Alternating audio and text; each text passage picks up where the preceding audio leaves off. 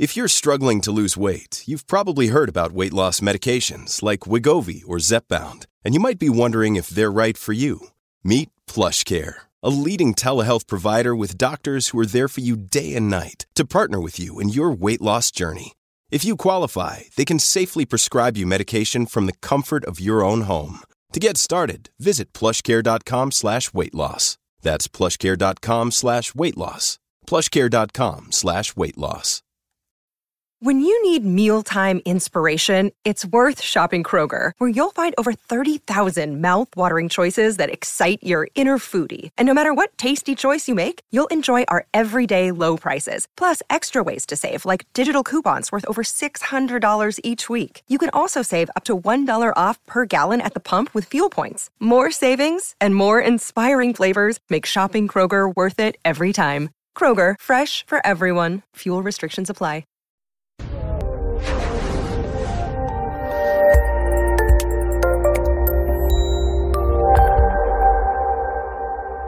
This episode was pre recorded as part of a live continuing education webinar.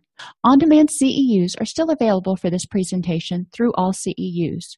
Register at allceus.com slash counselor toolbox. Between writing notes, filing insurance claims, and scheduling with clients, it can be hard to stay organized. That's why I recommend Therapy Notes. Their easy to use platform lets you manage your practice securely and efficiently.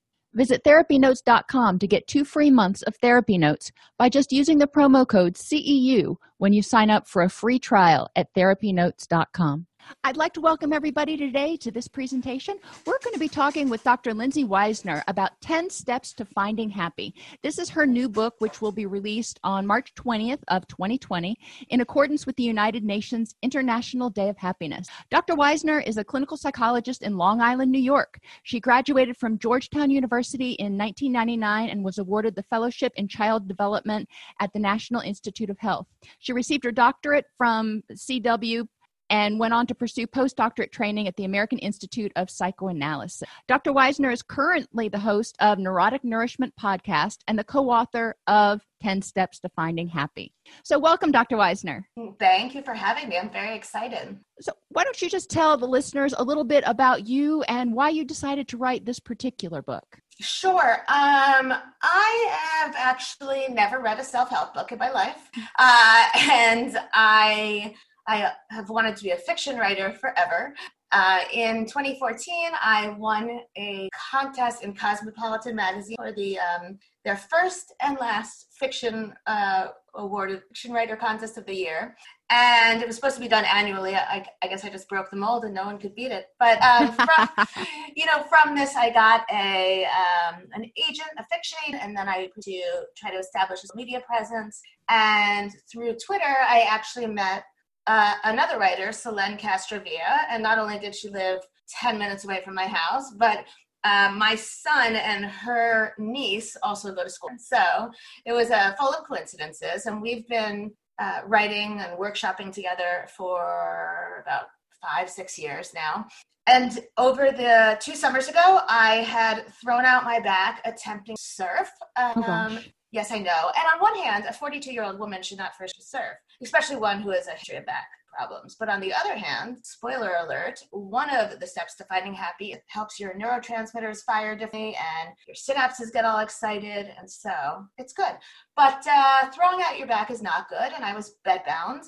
And Selene reached out to me and said, uh, take a look at my self help book. And I realized as I was reading it that although she didn't realize it, everything, all of her 10 steps were actually um, based in science. And there's stuff out there that's rattling through my brain, and, and I could prove it, and a lot of stuff I had to. But I really liked the idea of 10, 10 steps that were easy with concrete actions at the end of the chapter do without you know without much effort. Mm-hmm. and i but i also came up with an idea. I said let's let's get other people talking too.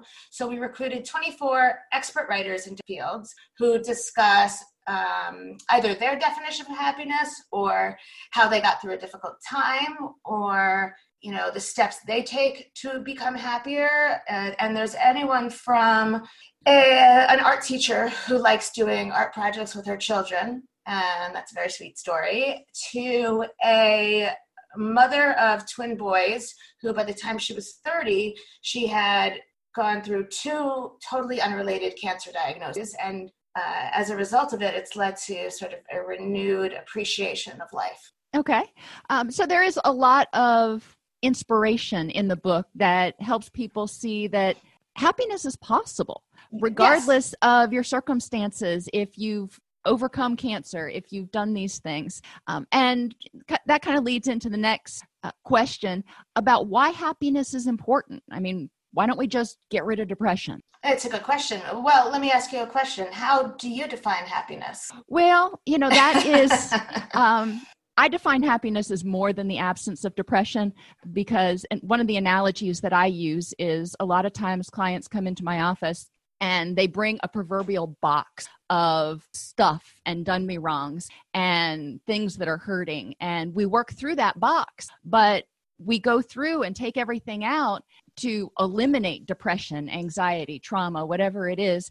And if we don't fill that box up with anything, then they're looking, they're holding an empty box at the end. And we want to have them, we want to fill them up and we want to help people fill themselves up, even while they may be working to address some other things. Plus, it's difficult to be happy and ruminating on something that makes you miserable at the exact same moment. So, the more happiness moments incorporate, the hopefully overall assessment of our day will better it'll be. I agree. I think that's a great definition that could only come from a clinician. So I respect that especially. You know, if I if I could rewind time, I think I would have changed the name of the book to 10 Steps to Finding Happier because uh, we are fortunate enough to live in a world where we can expect happiness or notice the absence of it whereas much like when your my child turns to me and says i'm bored uh, you have, it's a luxury to be bored it's a luxury to be happy uh, and it's a luxury to have the time to notice being unhappy unhappy being different than like a clinical depression. So i think happiness is important because i think much like uh, much like love and marriage and relationships i think it's a decision you have to make every day to decide to be happy. And in fact, step number one is choose happiness. And it's not an easy thing. And I don't know if it's supposed to be. Um, you know, cavemen weren't going around going, How can I be happy? or fighting, uh, you know, they were fighting off dinosaurs and I don't know, raping and pillaging and other things, you know, to, for survival. And now we have Trader Joe's and, you know, uh, dry cleaners. And so we have more time to think about how we feel and you know I, I, think that's great but i also think uh, we need to work harder rather than just thinking about it if that makes sense. Sure. I mean we can the whole phrase ready willing and able we can be hmm. ready to be happy and we can be willing to be happy but we need to actually take that step um, and it sounds like the book gives you the ability it gives you the skills that you need to actually start on your journey toward being happy absolutely for the people who are listening or watching who are experiencing anxiety or depression or they're overwhelmed or they're stressed and they're like, I just can't even imagine being happy. How can this book help them start finding a path toward happiness? It's a really good question. And I do try to make a point of throughout the book, um, you know, putting all these disclaimers of like, this is, you know, if you are clinically depressed or if you're have feeling suicidal, if you're, you're truly suffering, like this book can, this book is not the cure. This book is how the average person can get a little happier. But also, there are things in this book that even if you are clinically depressed or severely anxious will help. Um, I don't know if you're familiar with HALT, the acronym HALT. Mm-hmm. Okay. Hungry, angry, lonely, and tired. Exactly. And so it started, of course, with um, a, uh, a substance use population and a way to help not relapse because when you felt the urge to abuse, you were asked to check those mm-hmm. four things. So I used to work a lot with anxious adults, and I on a whim i introduced it. I'm not the first one but like i was it wasn't a conscious like oh i read this. I was like well let's see if this works. So we started using it in that way uh, you know go through hungry angry lonely tired and sometimes that could be the answer. Your blood sugar is low. You're dehydrated you know um, i also have a suicidal patient who reached out to me a few days ago and he was very agitated. Um, i text with my patients with suicidal ones because it allows for um, an uh, less loneliness, I think, and also, you know, so he was very agitated. He was at work and things were awful. And uh, we went back and forth a bit. I established that he was not going to mm-hmm. hurt himself then, but that he was in a horrible state. And so I told him I would check in on him at the end of the day. And in fact, I did. And he was fine. And I said, What changed, you know? And he said, I took a nap.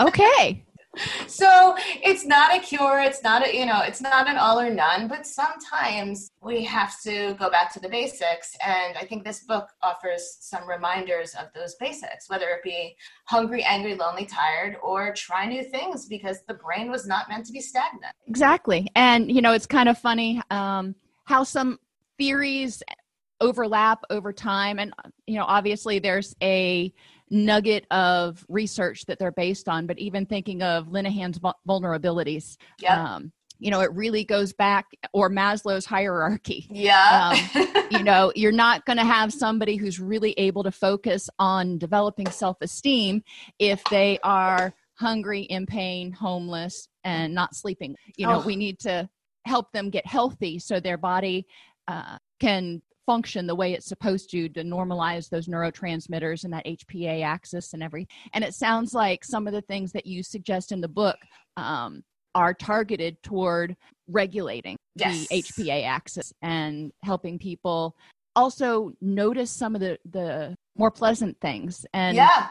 In one of the uh, classes that I did, oh golly, I guess it's been a couple of months now, um, there was some research that indicated that we tend to encode five times more stimuli in negative situations or when hmm. we're in a negative mood state than we do when we're in positive situations. So it's sort of a five to one. If something bad happens, a lot of times you need to notice five positive things to kind of balance out for the emotional valence of both of them.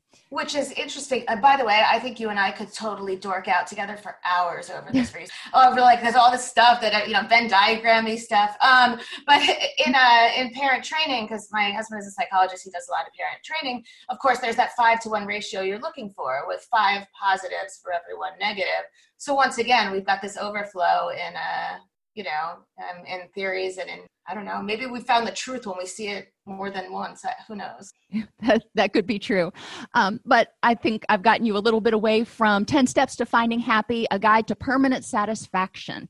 And I like the word that you use satisfaction there. It's not permanent happiness. We're not yeah. going to be gleeful every day, but it is having satisfaction in our lives and being able to, you know, wake up in the morning and hopefully look forward to the day you know there are some days that it's it's a little harder than others but you know we do are able to find something during the day that we can look forward to well we can only find it if we look you know True. and on a day that's harder than others i think that's when you have to um, make a point to you know uh, find find your happy people or schedule something fun or um, go out in the sun get some endorphins by exercise. Like you ha- if it's going to be a tough day find a way to make it better and make that choice. Exactly exactly.